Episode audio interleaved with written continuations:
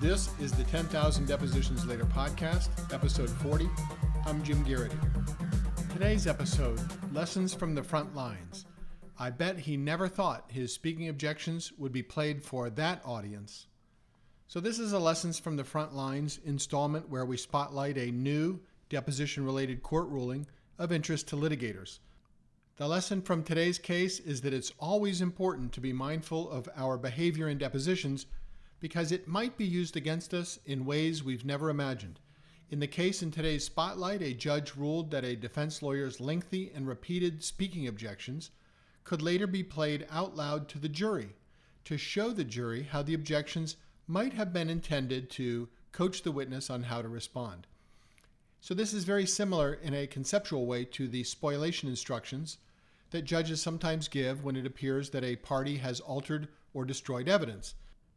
In those situations, the instruction generally tells the jury that a party's conduct may have been intended to unfairly alter the evidence that would be presented at trial, and that instruction allows a jury, but doesn't require it, to draw negative inferences about the party's conduct. And so, in a similar vein here, the judge is essentially saying, I'm going to let the jury hear these objections and draw its own conclusions about whether they were intended to improperly shape or manipulate the evidence.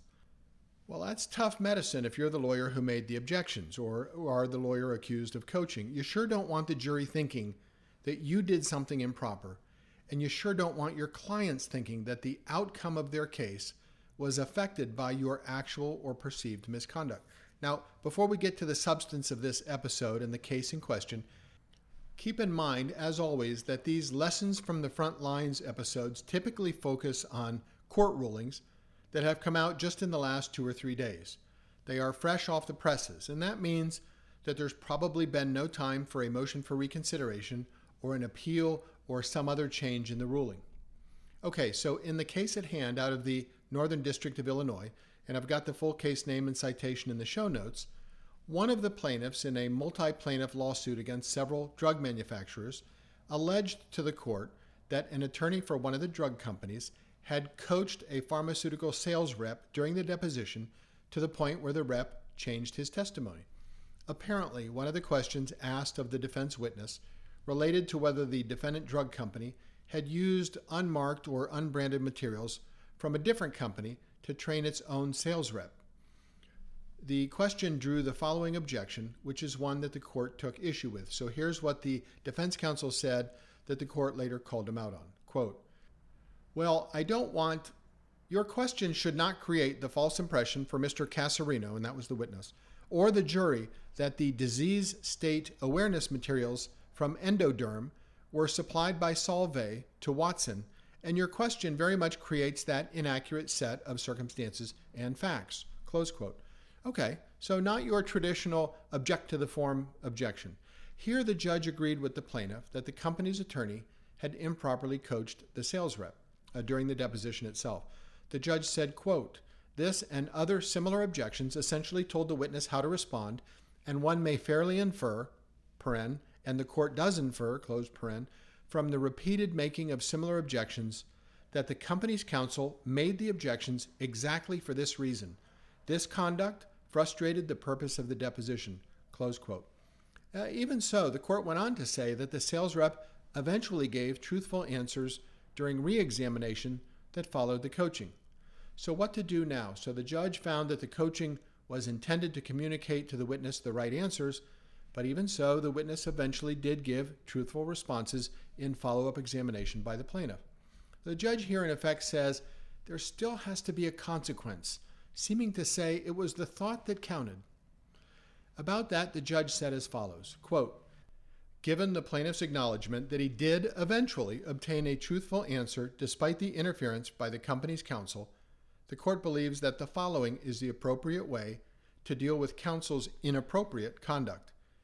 If testimony is designated from the deposition that was given following an inappropriate speaking or suggestive objection by defense counsel, the court will allow the plaintiff to play for the jury the improper objections, and the colloquy identified in the motion as the back and forth between the plaintiff's lawyer and the defense lawyer. This is the best way to explain the apparent shift in the witness's testimony. Although attorney objections and colloquy are not evidence, the court routinely instructs the jury to that effect and will do so in this situation as well. So to summarize, the court was confronted with speaking objections that the judge obviously believed were specifically crafted to signal to a witness in deposition what the right answer should be. However, it unfolded, however, the sales rep eventually gave truthful testimony. So the alleged coaching objections at the end of the day were not effective in preventing the truth to come out. Even so, the judge's ruling, if it stands, and if the witness's testimony is played at trial, will allow the jury to hear the lengthy commentary by the company's lawyer and the objections and discussions about that lengthy commentary. Obviously, the message the jury may get from that is that the defendant is playing fast and loose because it may have something to hide. And as you can imagine, that can be poison in front of a jury. It takes very little to tip the balance in the heat of a jury trial. It can be poison to both the lawyer and to the client, who have to sit there in a courtroom in front of the jury and listen to the lawyer's hints to a witness how to answer and the opposing lawyer's objections that the hints are unfair or improper.